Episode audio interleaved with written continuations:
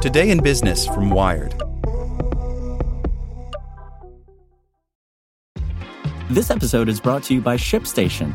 You know, some things take a lot of work, like sending little robots to far off distant planets. And just as that's challenging, so too is running a successful e commerce business, especially when there's so much to do. So I want to introduce you all to ShipStation. Now, I love using ShipStation because of its easy to use dashboard, which makes managing orders and printing labels a breeze and super smooth. Oh, and the customer service is just out of this world. It's exactly what you need to help grow your business. Sign up for your free 60-day trial at shipstation.com slash technews. That's shipstation.com slash technews. It is Ryan here, and I have a question for you. What do you do when you win? Like, are you a fist pumper?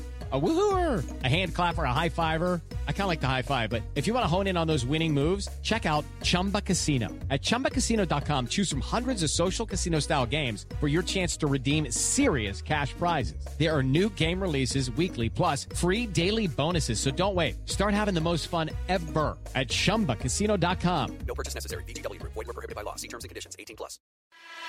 Hey there, this is the spoken edition of Wired. Big Tech can stay ahead of regulators by breaking itself up. By Zachary Karabell. Rumblings about the role of big tech in American society have coalesced into a storm long coming, with revelations that the Department of Justice and the Federal Trade Commission are contemplating sweeping antitrust investigations of Facebook, Google, Amazon, and Apple. At any point in the past few years, these companies could have acted preemptively to head off the storm. Europe's privacy rules, which took effect last year, were surely a warning. Now there's a greater imperative for them to act to forestall government mandates to break up or radically change their models. By acting preemptively, the companies can better shape the outcome and their ultimate fates. As recently as a decade ago, big tech enjoyed widespread cultural acclaim. In the wake of the financial crisis of 2008 to 09, when bankers were the villains who nearly brought down America, tech and Silicon Valley were seen as rare bright spots in the American economic firmament, their founders and executives extolled as heroes. But the winds have shifted, so decisively that Congress, too, is joining the act. One prominent lawmaker has announced hearings about anti competitive practices that are hurting consumers. And presidential candidate Elizabeth Warren has already called for the breakup of the large firms, saying that they have too much power over our economy and our democracy. These concerns appear a rare area of bipartisan agreement and joint support among both Republicans and Democrats. Polls suggest that Republicans see tech companies as pushing a liberal agenda, and Democrats see regulation as essential to protect against rising inequality and erosion of democracy. In a time when bipartisanship is almost as rare as cats and dogs sleeping together, this consensus should make Silicon Valley very afraid. It is, of course, possible that this wave will crest without much happening. But no industry that has grown large and powerful in the U.S. has escaped regulation, and the tech companies may prove no different. Honestly, the company should have seen this coming and done something years ago. Now they need to consider moves that would once have seemed utterly unnecessary. One company that may escape the fray is Microsoft, largely because it already survived an effort to break it apart by the Justice Department beginning in the late 1990s. So, what could be done? For one, Amazon and Facebook could voluntarily break up. Amazon could divide itself into two companies its core retail business and Amazon Web Services, which provides cloud computing services. Some Wall Street analysts have previously suggested such a move. AWS would command a premium valuation because of its profit margins and growth rate. The resulting companies could be more valuable than Amazon is today. Yes, the retail business is less profitable and posted an operating loss as recently as 2017. But perhaps being separate would force Amazon Retail to stop competing on price with hardline retail, leaving it more cash to invest in warehouses and distribution. As a side benefit to the nation, this also might slow the erosion of traditional retail businesses. It's not as if breaking up is radical or impossible. Industrial companies have been spinning off units for years. Honeywell, a large industrial conglomerate, has spun off multiple large divisions. Dow DuPont, created by a 2017 merger, is now splitting itself into three independent companies. The difference is these companies aren't controlled by a founder billionaire like Jeff Bezos, who has spent decades building Amazon and has shown little interest in such changes. As for the others, Facebook could separate Instagram and WhatsApp from its core app, as early employee Chris Hughes recently suggested.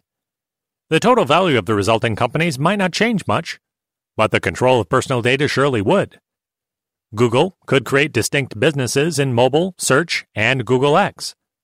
Admittedly, X might not be very attractive as a public company, as it depends on profits from other units to fund its moonshots, absent a commercial breakthrough such as self driving cars. And Apple could separate the App Store and services business from its core business selling devices. A recent U.S. Supreme Court decision allowing an antitrust case against Apple to proceed hints that the company may be forced to consider such plans. None of these moves would be culturally or financially simple, but they wouldn't be unprecedented either. One could argue cynically that turning four big tech giants into 10 or 12 big tech giants would not, in the end, do much to address concerns about the industry's power and influence. It would, however, change the atmosphere around regulation and perhaps avert changes that could be disruptive in ways we can't foresee. At the same time, these and other tech companies such as Palantir, Uber, Square, and PayPal could create meaningful consortiums to address public concerns about the collection, control, and use of data. There is good precedent for self regulation in other industries.